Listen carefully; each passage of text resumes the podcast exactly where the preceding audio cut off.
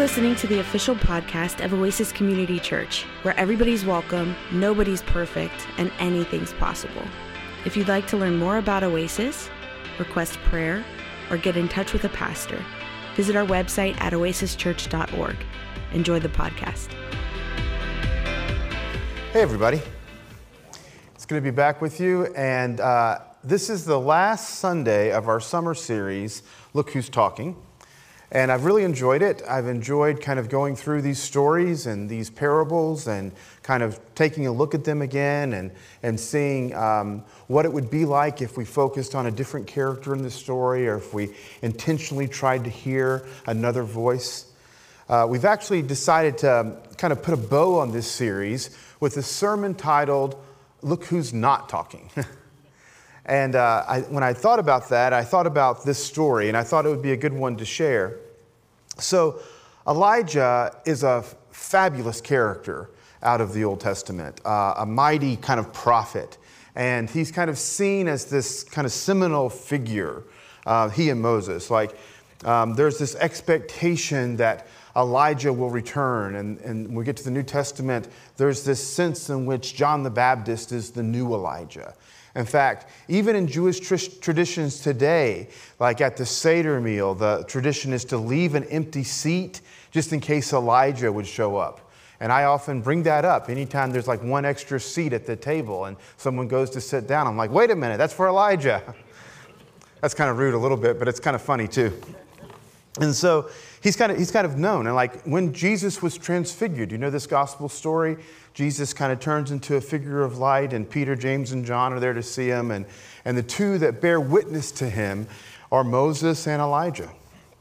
But I think we often get the Elijah story wrong. That is, we don't read far enough in the story, we kind of stop too soon, or we celebrate the wrong bits of the story.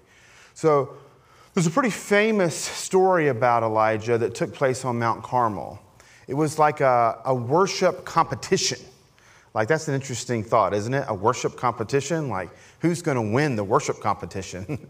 and so you had Elijah, and he was going to worship Yahweh, and you had the prophets of Baal, and they were going to worship Baal. And, uh, and so you, I think you might already know the story, but there on Mount Carmel, the uh, prophets of Baal build an altar, and, and they put a lot of fire on it, or, and you know, they try their best to, to burn a sacrifice, but they can't they can't get things going. And it's of like, it's like to no avail. And Elijah is a real smack talker. Like, like we're getting ready to go into our kind of church uh, softball uh, league, right? We're going to do that. I don't know if any of you who signed up are smack talkers. I might have to ask you to tone that down a little bit. It is a city league, but we are a church, right? And we also are getting ready to start about the same time our fantasy football, right? And once again, there's probably some room for smack talking. I'm not looking at anybody, and I'm not going to name any names, uh, Ray and Sam Keel. Um, but, but I am, I am saying that you know sometimes you might want to chill a little bit on that. Elijah did not get that message, right? He's like, hey, uh, prophets of Baal, maybe the reason you can't get your fire started is because your God's asleep. Maybe he got tired. Maybe he had to take a nap. And forgive me, this is really what it says. I'm not, I'm not kidding. At one point, he's like, maybe he had to go to the bathroom. That's why you can't get yours started. He's a real, real tough guy, Elijah. And so, Elijah, then, of course, he douses his altar with water. He digs a ditch and pours water in it to make it seem like it's impossible to actually start a fire. And then he prays, and fire comes from heaven. It consumes the sacrifice, it consumes the water, and, and he then takes a sword and kills 300 prophets of Baal. Ah. and we kind of stop there and we think, wow, I guess in the, in the worship competition, uh, Elijah won, right? And the prophets of Baal lost.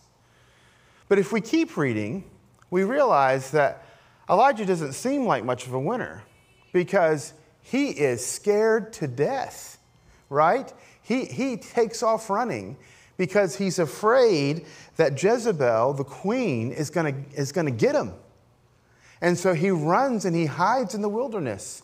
And the Lord provides for him some food and drink. And he's like, I can't make it. I'm not going to make it. And the Lord encourages him. And then he goes on this long journey that the Lord sustains him on, and that's where our story picks up. So he's back at Mount Horeb, right? The mountain where Moses had received the Ten Commandments, the mountain where Moses, the other great prophet, had seen the burning bush. And he's there and he's expecting to see God. And there's an earthquake, but it says that God is not in the earthquake. And there's a whirlwind, a tornado and it says, God is not in the tornado.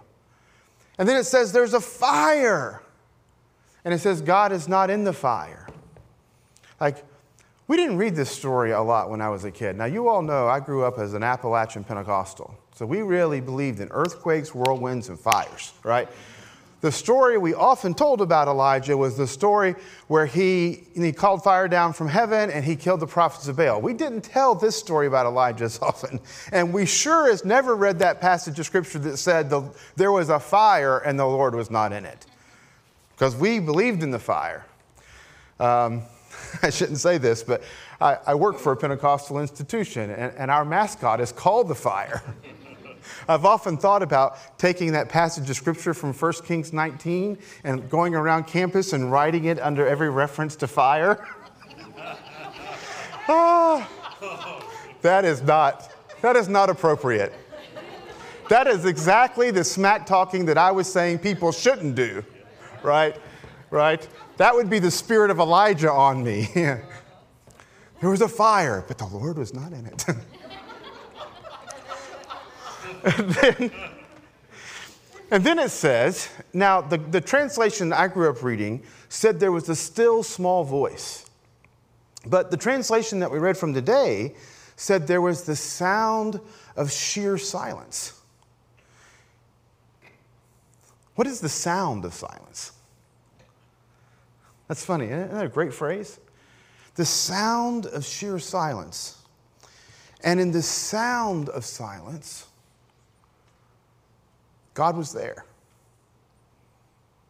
And Elijah covers his face with his mantle and he kind of goes out to the edge of the cave. And he's there and he listens. And interesting enough, he hears exactly the same thing that he heard when he first got there, which was Elijah, what are you doing here? Like, God had already asked him that. But I guess he was kind of looking in all the wrong places. He was looking in the fire and the whirlwind and the earthquake. But in the, in the sound of sheer silence, he hears God. You know, silence, one Christian uh, thinker and prayer says, is God's first language. Silence is God's first language before there was ever anything to say, right, in the silence, God was love. In the silence, God was there. There's, there's so much, like our life is about hustle and bustle, and, and we do things and we, we kind of we wrap ourselves up into that, right? We, we meet somebody new, we just ask them what they do, and then we relate to them either up because they think, oh, you do that, that's great, I'm not so good, or we relate to them down, oh, you just do that, would you mind getting me something to drink? Right? We don't, we don't treat them like people, we treat them like, I don't know, things. And that's just so unhealthy. We, we wear our busyness like it's a badge of honor. Like if, if my calendar on my phone is full, then somehow my life must be meaningful. Like, how are you? Well, I'm busy, right? I'm not a loser. well, maybe uh, saying I'm busy is a way of saying I'm imbalanced. I, I lack margin in my life because I don't know how to prioritize what's most important. I don't have space and time for, for people or for myself. Like, when we first meet someone, say we're just at that level of acquaintance, we'll use words, and sometimes we'll use a lot of words, because awkward or because silence is awkward. We all know that, that kind of awkward silence that we can experience with someone. Yes? That was a little awkward. You didn't say anything. yeah, yes, of course you do. Right? And so we we exchange names and we try our best to remember one another's names. And we don't get much further past that. Uh, like, you know, we might know one thing about them. But then we, we progress from just a mere acquaintance to being a bit more friendly with someone, someone we see on a more regular basis. And, and we get to know a little bit more about them, and so we use more words, right? Now we don't just know what they do, but we know their name, we know where they're from, we know a few of their likes or dislikes, and we share some of their likes or dislikes, and that's what's kind of kind of gravitated us kind of to the same place or the, the same time, and we kind of share those things. We have the same hobbies. We, we see them at the gym, or they shop at the same grocery store, right? You know, maybe their office is just down the hall, but we, you know, we just see them at the water cooler or at the, you know, coffee break. But if we're ever going to move from kind of just being friendly into friendship, it's going to take quite a few more words. Because it's going to take the words that are more meaningful, that kind of share our stories, not just our likes and our dislikes, but our hopes and our fears, and, and how we've um, will really get to know one another. But if that friendship really gets deep, if it gets intimate, and we really have kind of a, a union of our souls together, something shifts in all that. And the necessariness of the necessity of so many words kind of decreases. And silence is no longer awkward. Silence is even comfortable. We don't have to uh, fill the time with lots of words because we've already shared the words. And sometimes there are new words to say, and sometimes something new will happen. Um, or even if we, you know, we're sharing our memories that we have together, we'll repeat some old words and retell some old stories. But silence is treasured, it's meaningful.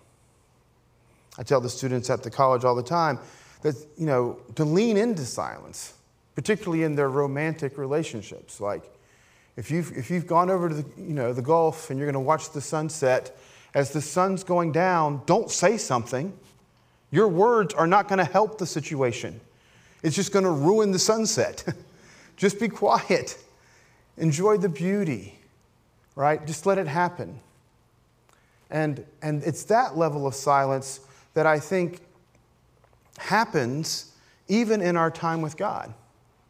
So that, that same progression of few words, more words, even more words, and then the shift to less words, I think happens in our walk with God too. Like when we first start, we have no idea what to say, so much so that we're saying prayers that other people say. They're like, repeat after me. Okay, I'll say that. You say this, I'll say that. Right? That's how it gets started. That's about as surfacey as it can get, right? But if we stay with it and we move from, oh, yes, I'm acquainted with God, I've heard of God, to being a bit more friendly with God, then we start to use a few more words. We know some of God's likes, like God likes people, so I should like people. We know some of God's dislikes, right? God dislikes injustice and sin, so I should dislike injustice and sin. But if we ever move from just being friendly with God into actually having some friendship with God, then we start to actually know a lot of words. We're, we're familiar with Scripture and God's words, and we know a lot about that story, and God knows a lot about our story. But to really be intimate with God, we, we eventually move past having to always say a lot of words, and we're just aware that we're kind of constantly in God's presence. Paul's instructions uh, to the church to pray without ceasing doesn't mean that you're constantly speaking, either speaking praises or offering petitions or intercessions. Pray without ceasing doesn't mean incessantly talking, right? That would be like encouraging us to pester God forever. I'm imagining God can be pestered. But no, it's the prayer of, of presence, the prayer of silence, the prayer of listening, the prayer of companionship, of, of intimacy. Like, I know that I am God's and God is mine. And at some point, I don't need words to express that because I trust. I'm loved, right? I am known. I'm His. I'm His creation. I'm His child. I'm His disciple.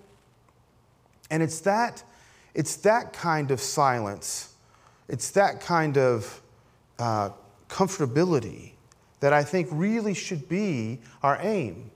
And if we're uncomfortable being silent with ourselves, we're likely going to be uncomfortable being silent with God. And if we're uncomfortable of being silent with God, I think we need to practice it. Like, we need an increased level of intimacy so that, in the same way we can be comfortable being silent around those we're closest to, we can be comfortable being silent with God. There's a, um, a book that I love. It's called Three Mile an Hour God, which is an interesting phrase, isn't it? Three mile an hour God. How fast does God move? According to this author, apparently it's three miles an hour. Now you might ask, why is, what, what's, what's significant about three miles an hour? And three miles an hour is the typical pace that a person walks.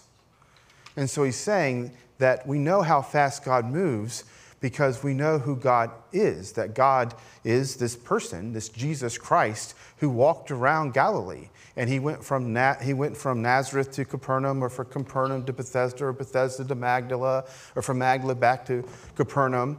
And he's like, as he's walking around, he's moving at the pace of about three miles an hour. And so that uh, despite or in contrast to the very busyness of our lives, Maybe what we need to do is slow down so we can catch up with God. Slow down so we can catch up with God. And I realize there's lots to do, and we're professionals and we have our careers, but we have to be intentional about this. We have to, we have to practice it. We have to kind of mold it into our daily lives.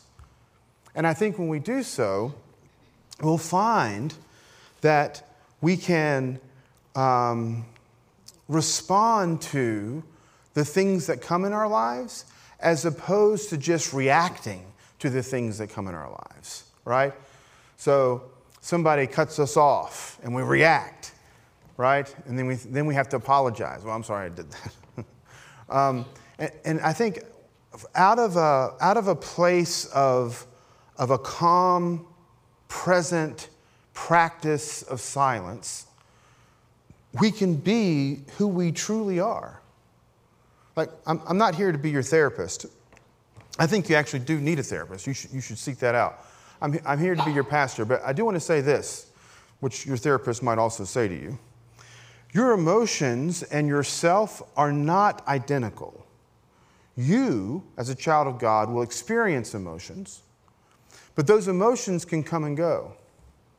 So you might experience anger, right?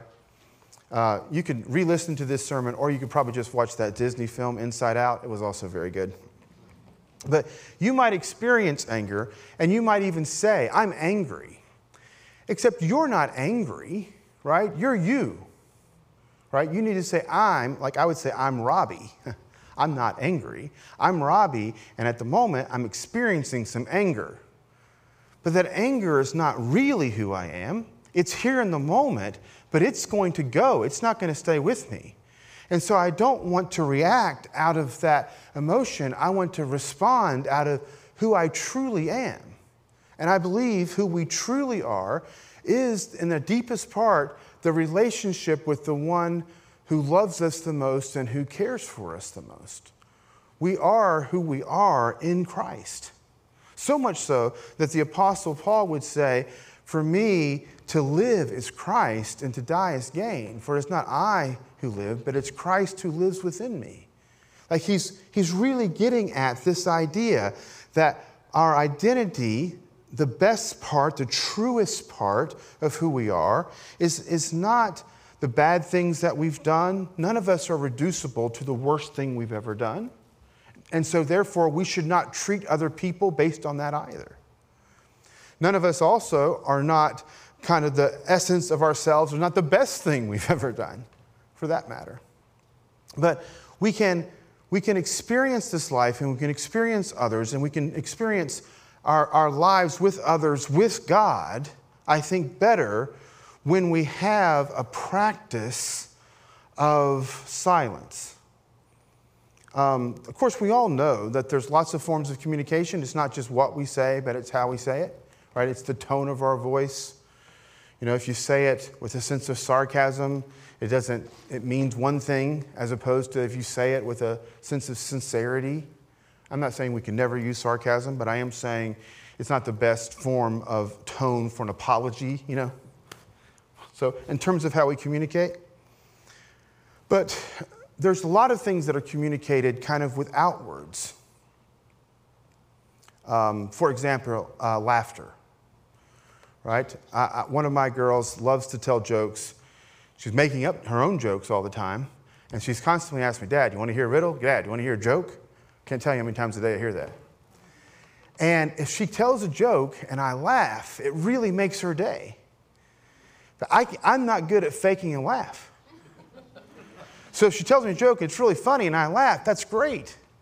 But laughter is a form of communication. If we tell, if we tell somebody something we think is funny, we want them to laugh. Like that's the response we're looking for. We're not looking for an analysis as to why we think that might be funny. Well, let me tell you why that was funny. It was the play on the words that you had, and it was a particular tone that you had, and that timing was just right on point. The pause, that's what you're really looking for. Like, that's, that's not what we want. So, laughter is a, is a nonverbal form of communication. Tears. Tears are a non formal form of communication.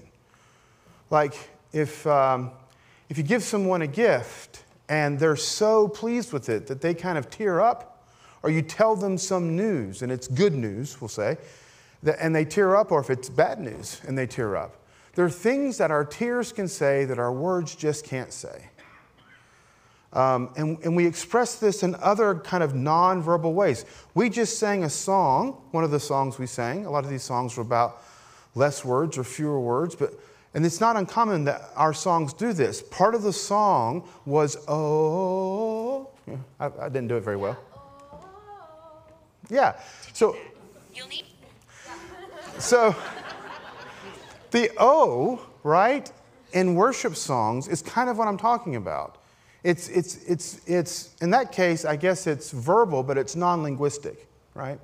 So, so laughters and tears and O's, uh, as Paul would tell the Romans, sometimes we, the Spirit, the Holy Spirit, actually prays in us in groans and in sighs too deep for words.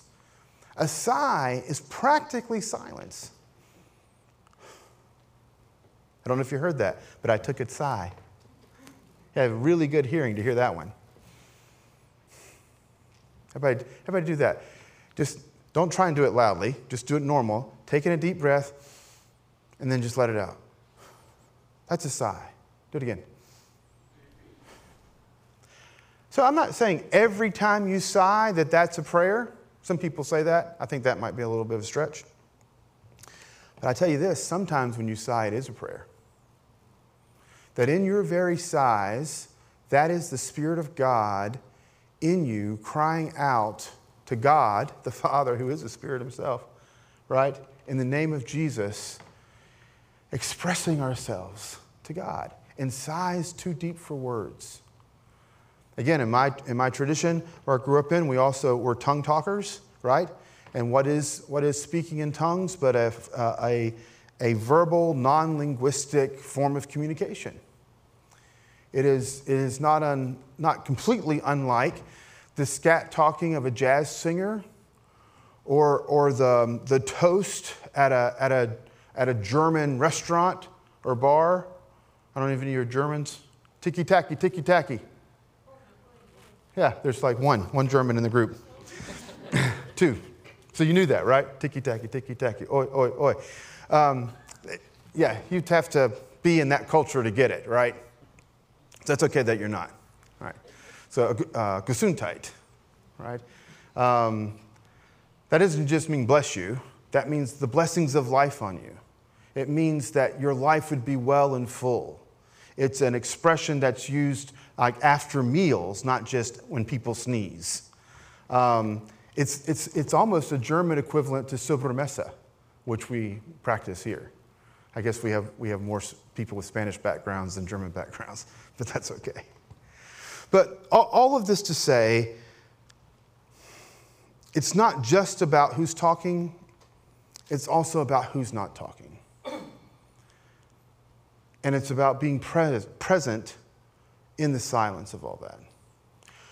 In fact, we opened our service with a call to worship, and in that call to worship, um, Alex read for us Psalm 46. And in Psalm 46, it talks about hey, look, God is good and God is great, and God's going to bring an end to wars. He's going to smash the shields, He's going to break the swords, He's going to burn the spears. And he says, in this verse 10, it says this Be still and know that I am God. Ricky Cotton, my good friend, friend of a, a lot of us, um, friend of Oasis, he, he encourages this practice. I'm going to try it with you. Um, and, then, and then we're going to have, a, we're going to practice a little bit of silence ourselves before our prayers of the people. but I'm going to repeat Psalm 46, verse 10, a few times with just short pauses. And I want you to experience it. And each time I say it, I'm going to say a little less of it until we get to the point that we're at no words. So be still and know that I am God. Be still and know that I am.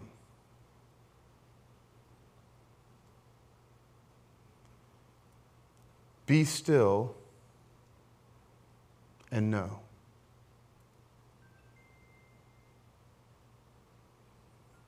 Be.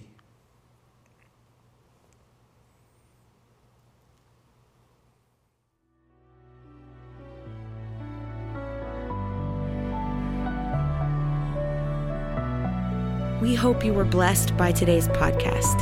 If you liked what you heard and want to support us, you can do so by subscribing wherever you listen to your podcasts. You can leave us a review on iTunes, and if you want to contribute to Oasis financially, you can go to oasischurch.org. May the Lord bless you and keep you, and may God's face shine upon you and give you peace. Amen.